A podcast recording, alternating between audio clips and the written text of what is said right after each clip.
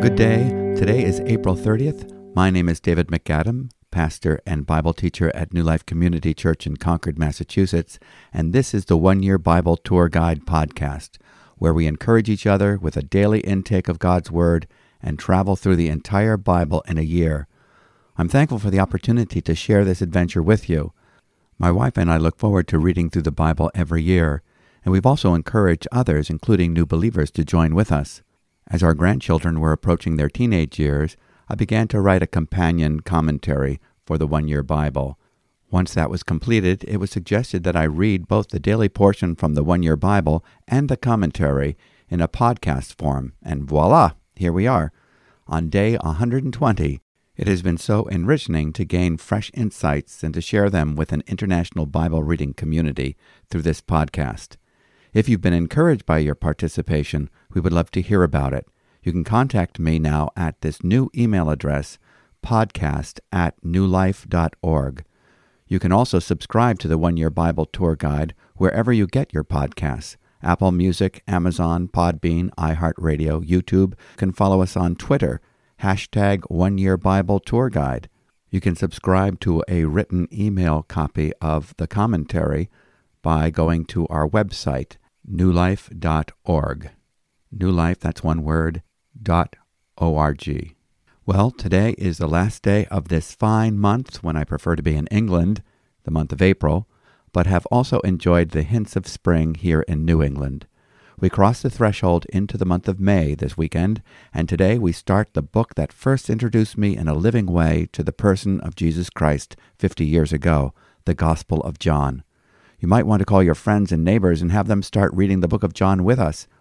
It's a life changer, written for the express purpose that you may believe that Jesus is the Christ, the Son of God, and that believing you may have life in his name. But first, we must go back to the dark ages of the book of Judges. This book emphasizes the need of the children of Israel to be delivered from their continual cycle of oppression by their enemies. They continually call out for a Savior. This is a shadow of the basic need of the human race. Who can save us? May people call upon the name of Yeshua today. Jesus, whose name means God to the rescue, the Lord is salvation. For whoever will call on the name of the Lord will be saved. Romans chapter 10, verse 13. Judges chapter 11 is where we are today. Are you ready to begin? Let's set out on our reading journey, beginning with verse 1 of chapter 11 in the book of Judges, in which Jephthah delivers Israel. Verse 1. Now Jephthah the Gileadite was a mighty warrior, but he was the son of a prostitute. Gilead was the father of Jephthah, and Gilead's wife also bore him sons. And when his wife's sons grew up, they drove Jephthah out and said to him, You shall not have an inheritance in our father's house, for you are the son of another woman. Then Jephthah fled from his brothers and lived in the land of Tob. And worthless fellows collected around Jephthah and went out with him. After a time, the Ammonites made war against Israel. And when the Ammonites made war against Israel, the elders of Gilead went to bring Jephthah from the land of Tob. And they said to Jephthah, Come and be our leader, that we may fight against the Ammonites. But Jephthah said to the elders of Gilead, Did you not hate me and drive me out of my father's house? Why have you come to me now, when you are in distress? And the elders of Gilead said to Jephthah, This is why we have turned to you now, that you may go with us and fight against the Ammonites and be our head over all the inhabitants of Gilead. Jephthah said to the elders of Gilead, If you bring me home again to fight against the Ammonites, and the Lord gives them over to me, I will be your head. And the elders of Gilead said to Jephthah, The Lord will be witness between us, if we do not do as you say. So Jephthah went with the elders of Gilead, and the people made him head and leader over them. And Jephthah spoke all his words before the Lord at Mizpah. Then Jephthah sent messengers to the king of the Ammonites and said, What do you have against me, that you have come to me to fight against my land? And the king of the Ammonites answered the messengers of Jephthah, Because Israel, on coming up from Egypt, took away my land, from the Arnon to the Jabbok and to the Jordan, now therefore restore it peaceably. Jephthah again sent messengers to the king of the Ammonites and said to him, Thus says Jephthah, Israel did not take away the land of Moab or the land of the Ammonites, but when they came up from Egypt, Israel went through the wilderness to the Red Sea and came to Kadesh. Israel then sent messengers to the king of Edom, saying, "Please let us pass through your land," but the king of Edom would not listen. And they sent also to the king of Moab, but he would not consent. So Israel remained at Kadesh. Then they journeyed through the wilderness, and went around the land of Edom and the land of Moab, and arrived on the east side of the land of Moab, and camped on the other side of the Arnon. But they did not enter the territory of Moab, for the Arnon was the boundary of Moab. Israel then sent messengers to Sihon, king of the Amorites, king of Heshbon, and Israel said to him, "Please let us pass through your land to our country." But Sihon did not trust Israel to pass through his territory. So Sihon gathered all his people together and encamped at Jahaz and fought with Israel. And the Lord, the God of Israel, gave Sihon and all his people into the hand of Israel, and they defeated them. So Israel took possession of all the land of the Amorites who inhabited that country. And they took possession of all the territory of the Amorites from the Arnon to the Jabbok and from the wilderness to the Jordan. So then the Lord, the God of Israel, dispossessed the Amorites from before his people Israel. And are you to take possession of them? Will you not possess what Chemosh your God gives you to possess? And all that the Lord our God has dispossessed before us, we will possess. Now are you any better than Balak the son of Zippor, king of Moab? Did he ever contend against Israel, or did he ever go to war with them? While Israel lived in Heshbon and its villages, and in Arorer and its villages, and in all the cities that are on the banks of the Arnon, 300 years, why did you not deliver them within that time? I therefore have not sinned against you, and you do me wrong by making war on me. The Lord, the judge, decide this day between the people of Israel and the people of Ammon. But the king of the Ammonites did not listen to the words of Jephthah that he sent to him. Then the Spirit of the Lord was upon Jephthah, and he passed through Gilead and Manasseh, and passed on to Mizpah of Gilead. And from Mizpah of Gilead he passed on to the Ammonites. And Jephthah made a vow to the Lord, and said, "If you will give me the Ammonites into my hand, then whatever comes out from the doors of my house to meet me when I return in peace from the Ammonites shall be the Lord's, and I will offer it up for a burnt offering." So Jephthah crossed over to the Ammonites to fight against them, and the Lord gave them into his hand. And he struck them from Arorer to the neighborhood of Minnith, 20 cities, and as far as Abel-Keramim, with a great blow. So the Ammonites were subdued before the people of Israel. Then Jephthah came to his home at Mizpah, and behold, his daughter came out to meet him with tambourines and with dances. She was his only child. Besides her he had neither son nor daughter. And as soon as he saw her, he tore his clothes and said, "Alas, my daughter, you have brought me very low, and you have become the cause of great trouble to me. For I have opened my mouth to the Lord, and I cannot take back my vow." And she said to him, "My father, you have opened your mouth to the Lord. Do to me according to what has gone out of your mouth, now that the Lord has avenged you on your enemies, on the Ammonites." So she said to her father, "Let this thing be done for me. Leave me alone 2 months, that I may go up and down on the mountains and weep for my virginity, I and my companions." So he said, "Go." Then he sent her away for 2 months, and she departed, she and her companions, and wept for her virginity on the mountains. And at the end of 2 months she returned to her father, who did with her according to his vow that he had made. She had never known a man, and it became a custom in Israel that the daughters of Israel went year by year to lament the daughter of Jephthah the Gileadite 4 days in the year. Chapter 12. Jephthah's conflict with Ephraim. The men of Ephraim were called to arms, and they crossed to Zaphon and said to Jephthah, "Why did you cross over to fight against the Ammonites, and did not call us to go with you? We will burn your house over you with fire." And Jephthah said to them, "I and my people had a great dispute with the Ammonites, and when I called you, you did not save me from their hand. And when I saw that you would not save me, I took my life in my hand and crossed over against the Ammonites, and the Lord gave them into my hand. Why then have you come up to me this day to fight against me?" Then Jephthah gathered all the men of Gilead and fought with Ephraim. And the men of Gilead struck Ephraim, because they said, You are fugitives of Ephraim, you Gileadites, in the midst of Ephraim and Manasseh. And the Gileadites captured the fords of the Jordan against the Ephraimites. And when any of the fugitives of Ephraim said, Let me go over, the men of Gilead said to him, Are you an Ephraimite? When he said no, they said to him, Then say Shibboleth. And he said, Sibboleth, for he could not pronounce it right. Then they seized him and slaughtered him at the fords of the Jordan. At that time 42,000 of the Ephraimites fell. Jephthah judged Israel 6 years.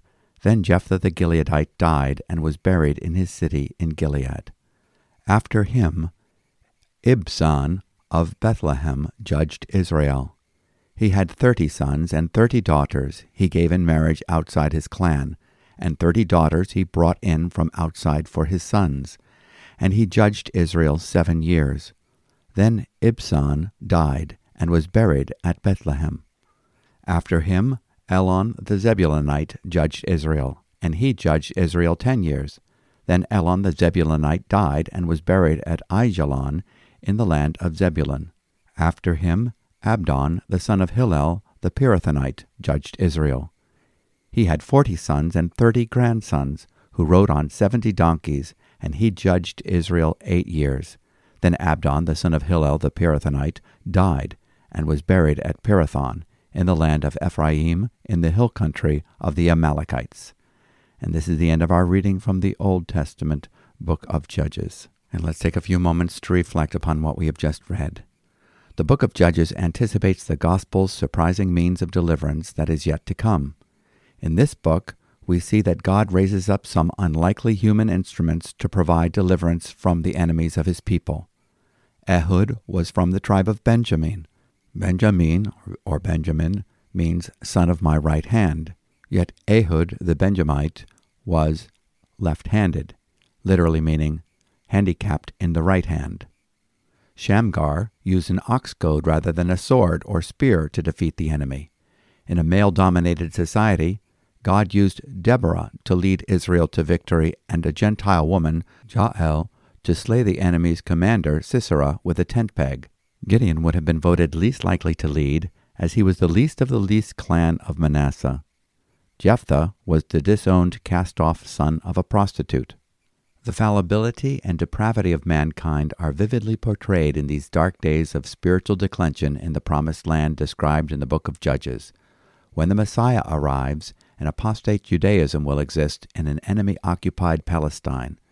He will not be recognized, and he will not be received by his own. He will appear to be one who is at great disadvantage, presumed to have had an ignoble birth in Bethlehem, being raised in the slums of a disreputable town. Can anything good come out of Nazareth? A prophet without honor among those to whom he was familiar, betrayed by friends and handed over to the Gentiles. Yet he will defeat the enemy in his death, and in his resurrection accomplish a supernatural deliverance. Today we read of the 6th cycle of deliverance, with the judge Jephthah. God recognized that his people had given themselves to idolatry more deeply than they had realized. The Lord was not quick to answer their cries. When they finally repented of their sin, it took some time for them to call for the deliverer he had chosen. Jephthah was the valiant warrior that no one really wanted on their team until the Ammonites proved to be an enemy too difficult to handle without a skilled leader. His own half-brothers despised him because his mother was a prostitute. Because of his shameful birth, he was driven from his father's household and denied an inheritance. Yet when it was perceived that victory could come no other way, his brothers requested his skills in the battle and pledged that they would submit to his leadership with the Lord as their witness. In Judges chapter 11, verses 10 and 11. Jephthah proves to be a godly leader. With tactful diplomacy, he seeks to avoid an unnecessary war by sending messengers to carefully recount the historical record in order to expose the illegitimacy of the Ammonite claim that the Israelites had taken their land. But the sons of Ammon have their hearts set on war and disregard Jephthah's message. The Spirit of the Lord comes upon Jephthah. He crosses the Jordan to the Ammonites. He makes a vow that if the Lord delivers the Ammonites into his hand, whatever comes out of the doors to meet him when he returns from victory, he will offer to the Lord. The words indicate that he was anticipating offering one of his livestock. The Lord does deliver the enemy into his hand. Instead of one of the farm animals coming out to greet him, his only child, his beloved daughter, comes out. Scholars give three strong arguments that Jephthah fulfilled his vow, not by putting his daughter to death, but by setting her apart for service to God, never allowing her to marry. Human sacrifice, although practiced by the Moabites, was forbidden in the Mosaic Law. Leviticus chapter 18, verse 21, chapter 20, verses 1 through 5. Even during this period of spiritual declension, the Israelites abhorred such abominations. No Levitical priest would have assisted in such a sacrifice. Judges 11, chapter 39 does not say that she died, but that she returned to her father and remained a virgin, never marrying. This incident reminds us that a vow should be taken seriously. Jephthah did not imagine that he would be deprived of grandchildren when he made this promise. Next we read about the Shibboleth. Jephthah is a man whose excellence in character stands in contrast to many of his contemporaries. The Ephraimites are insulted that Jephthah did not ask them to join the battle against the Ammonites. They boastfully threaten that they will burn down Jephthah's house with him in it. The truth is that the Lord gave the victory to Jephthah without the aid of the Ephraimites. Jephthah patiently endures their foolishness and attempts to reason with them. When he and his people were previously in conflict with the Ammonites, the Ephraimites refused to give them help. They had proved to be unreliable and unwilling in the past. Why should he appeal to them again? The Ephraimites are unrepentant of their arrogant threat to destroy Jephthah. Gilead goes to war and soundly defeats Ephraim. When the surviving Ephraimites want to cross the Jordan River to return to their home territory, the Gileadites take control of the fords in an attempt to stop them. When they ask those trying to cross the river if they are fugitive Ephraimites, they deny it. The Gileadites test their claim by asking them to pronounce the word Shibboleth, which in Hebrew means an ear of corn or stalk of grain. Ephraimites were not able to pronounce the sh sound, as in shoe. Their pronunciation would sound like Sibboleth. Their inability to pronounce this word would prove that they were from Ephraim, even though they might deny it. In chapter 12, verse 6. Today we call any word or custom a shibboleth, whose variation in pronunciation or style can be used to differentiate members of different social or regional origins. A shibboleth is not easily imitated by outsiders. In a book about 1,000 Things by George Stimson, the author notes that, in the Second World War, Japanese spies would often approach checkpoints posing as American or Filipino military personnel. A shibboleth, such as lalapalooza, would be used by the sentry, who, if the first two syllables comes back as Arorer, would open fire without waiting to hear the remainder, as the Japanese could not pronounce the L sound in lalapalooza. Jephthah judged Israel for 6 years. He was followed by Ibzan of Bethlehem. He is known for nothing other than his 30 sons, his 30 daughters, and 30 daughters-in-law brought in from the outside. He judged Israel for 1 year longer than his predecessor. Elon, the Zebulunite, served as a judge for 10 years. Abdon judged for 8 years and is known for the family parade of 40 sons, 30 grandsons, who rode 70 donkeys. Now let's go to the New Testament Gospel according to John. How exciting. We start this book today, beginning with chapter 1, verse 1. The Word became flesh. In the beginning was the Word, and the Word was with God, and the Word was God. He was in the beginning with God. All things were made through him, and without him was not anything made that was made. In him was life, and the life was the light of men. The light shines in the darkness, and the darkness has not overcome it. There was a man sent from God whose name was John. He came as a witness, to bear witness about the light, that all might believe through him. He was not the light, but came to bear witness about the light. The true light, which gives light to everyone, was coming into the world. He was in the world, and the world was made through him, yet the world did not know him. He came to his own, and his own people did not receive him. But to all who did receive him, who believed in his name, he gave the right to become children of God, who were born not of blood, nor of the will of the flesh, nor of the will of man, but of God. And the Word became flesh, and dwelt among us. And we have seen his glory, glory as of the only Son from the Father, full of grace and truth. John bore witness about him, and cried out, This was he of whom I said, He who comes after me ranks before me, because he was before me. For from his fullness we have all received, grace upon grace. For the law was given through Moses, grace and truth came through Jesus Christ. No one has ever seen God, the only God who is at the Father's side, he has made him known. And this is the testimony of John, when the Jews sent priests and Levites from Jerusalem to ask him, Who are you? He confessed, and did not deny, but confessed, I am not the Christ. And they asked him, What then? Are you Elijah? He said, I am not. Are you the prophet? And he answered, No. So they said to him, Who are you? We need to give an answer to those who sent us. What do you say about yourself? He said, I am the voice of one crying out in the wilderness, Make straight the way of the Lord, as the prophet Isaiah said. Now they had been sent from the Pharisees. They asked him, Then why are you baptizing, if you are neither the Christ, nor Elijah, nor the prophet? John answered them, I baptize with water, but among you stands one you do not know, even he who comes after me, the strap of whose sandal I am not worthy to untie. These things took place in Bethany across the Jordan, where John was baptizing. And this concludes today's reading from the Gospel according to John. The Apostle John is the author who contributes more writings to the New Testament than any other, next to the Apostle Paul, although Luke contributes a greater word count than any of them. There is abundant evidence that John, the son of Zebedee, the brother of the disciple James, is the author of this Gospel. He is self-effacing in his style. As an eyewitness to the events, he mentions the names of others with great accuracy, but he himself sometimes remains unnamed. In John chapter 13, verse 23, and chapter 20, verse 2. It would be highly unusual for anyone else to write this account and not name such a prominent disciple as the Apostle John.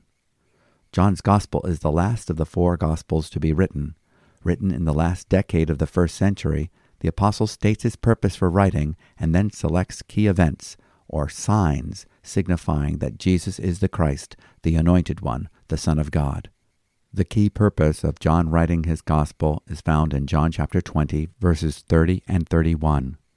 Therefore, many other signs Jesus also performed in the presence of the disciples, which are not written in this book. But these have been written so that you may believe that Jesus is the Christ, the Son of God, and that believing you may have life in his name. Rather than writing a chronological narrative, John assembles 8 signs of the deity of Christ and assumes that his readers are already familiar with these events, as most of them were recorded in the previously written synoptic Gospels of Matthew, Mark, and Luke. John knows that apart from faith in Christ, there is no hope of human beings experiencing the gift of eternal life. Apart from Christ, the door to heaven is shut. Jesus is the open door for those who trust in him. This theme is repeated throughout the Gospel. Jesus answered, Truly, truly, I say to you, unless one is born of water and the Spirit, he cannot enter the kingdom of God. John chapter 3, verse 5. As Moses lifted up the serpent in the wilderness, even so must the Son of Man be lifted up, so that whoever believes will in him have eternal life. John chapter 3, verses 14 to 15. Again the theme that there is no other open door to receive eternal life. He who believes in him is not judged. He who does not believe has been judged already, because he has not believed in the name of the only begotten Son of God. John chapter 3, verse 18. He who believes in the Son has eternal life, but he who does not obey the Son will not see life, but the wrath of God abides on him. John chapter 3, verse 36. You search the Scriptures because you think that in them you have eternal life. It is these that testify about me, and you are unwilling to come to me so that you may have life. John chapter 5, verses 39 to 40. Therefore I said to you that you will die in your sins, for unless you believe that I am he, you will die in your sins. John chapter 8, verse 24. John introduces Jesus not from his birth, but from the beginning, before Genesis chapter 1, verse 1. The eternal preexistence of the Son of God is declared. In the beginning was the Word, and the Word was with God, and the Word was God. John chapter 1, verse 1.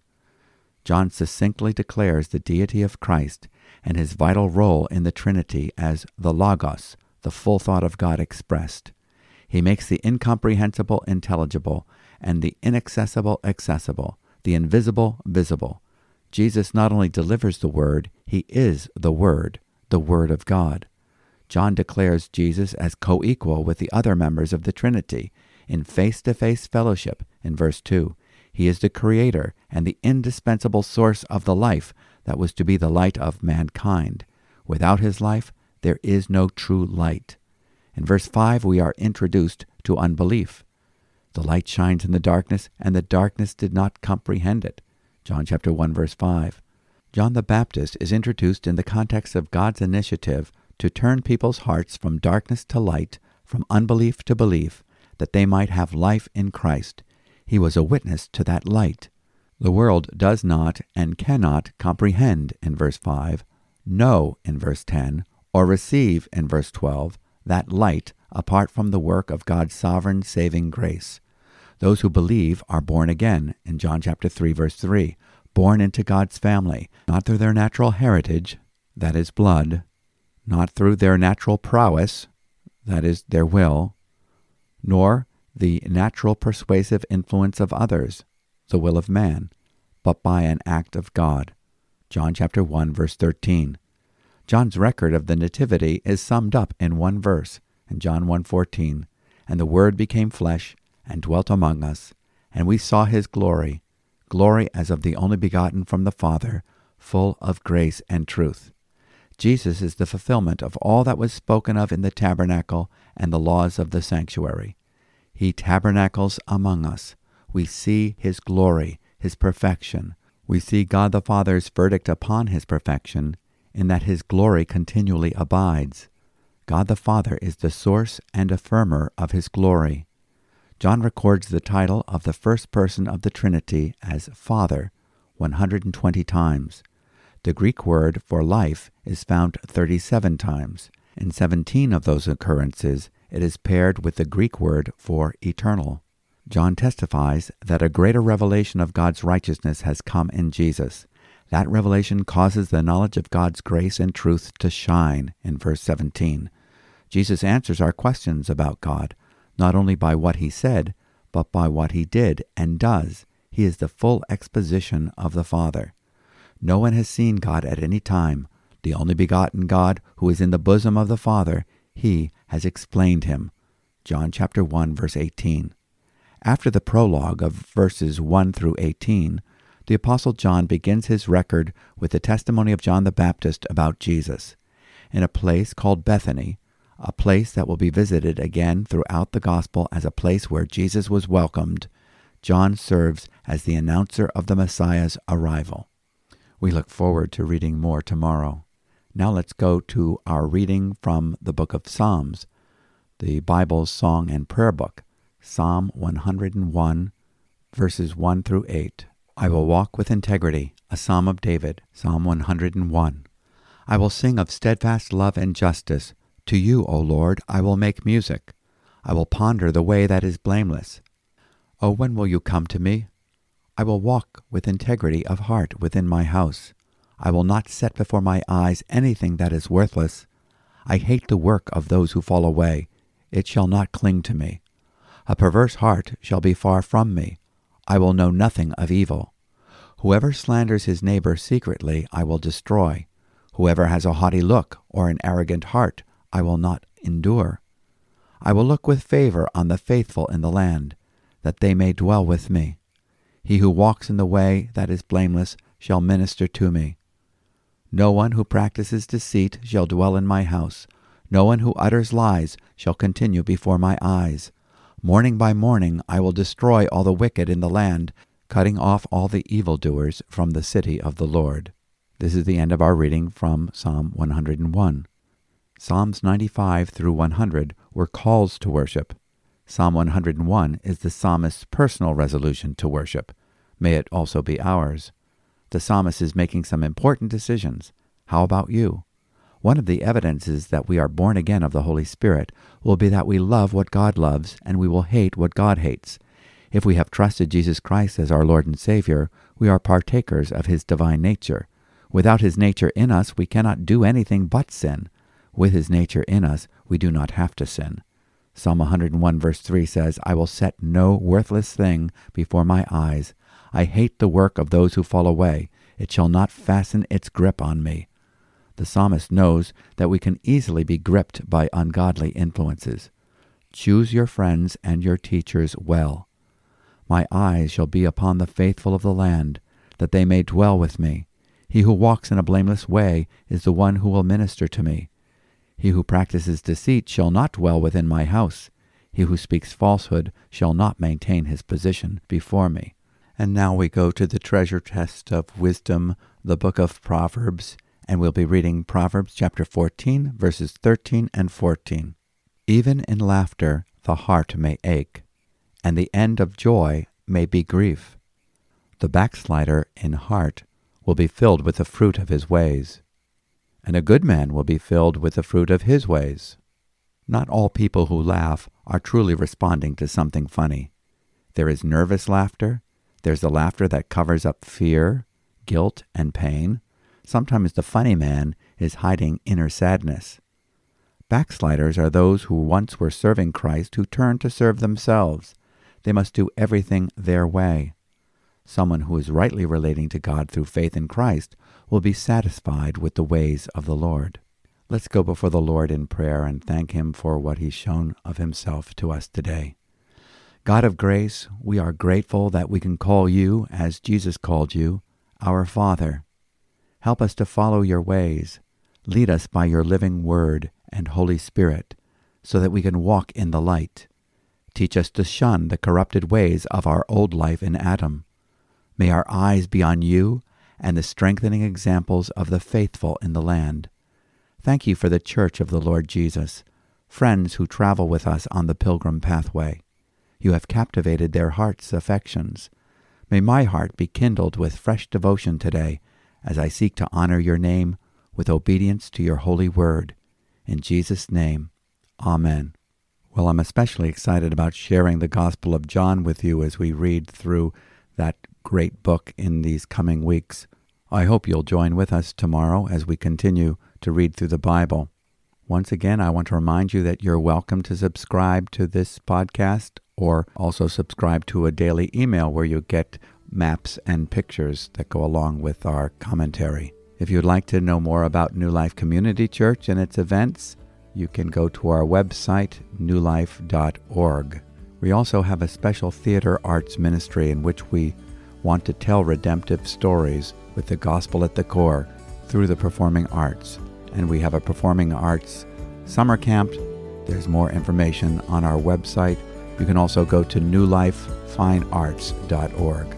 God bless you, and hopefully we'll see you tomorrow as we continue our One Year Bible Tour Guide.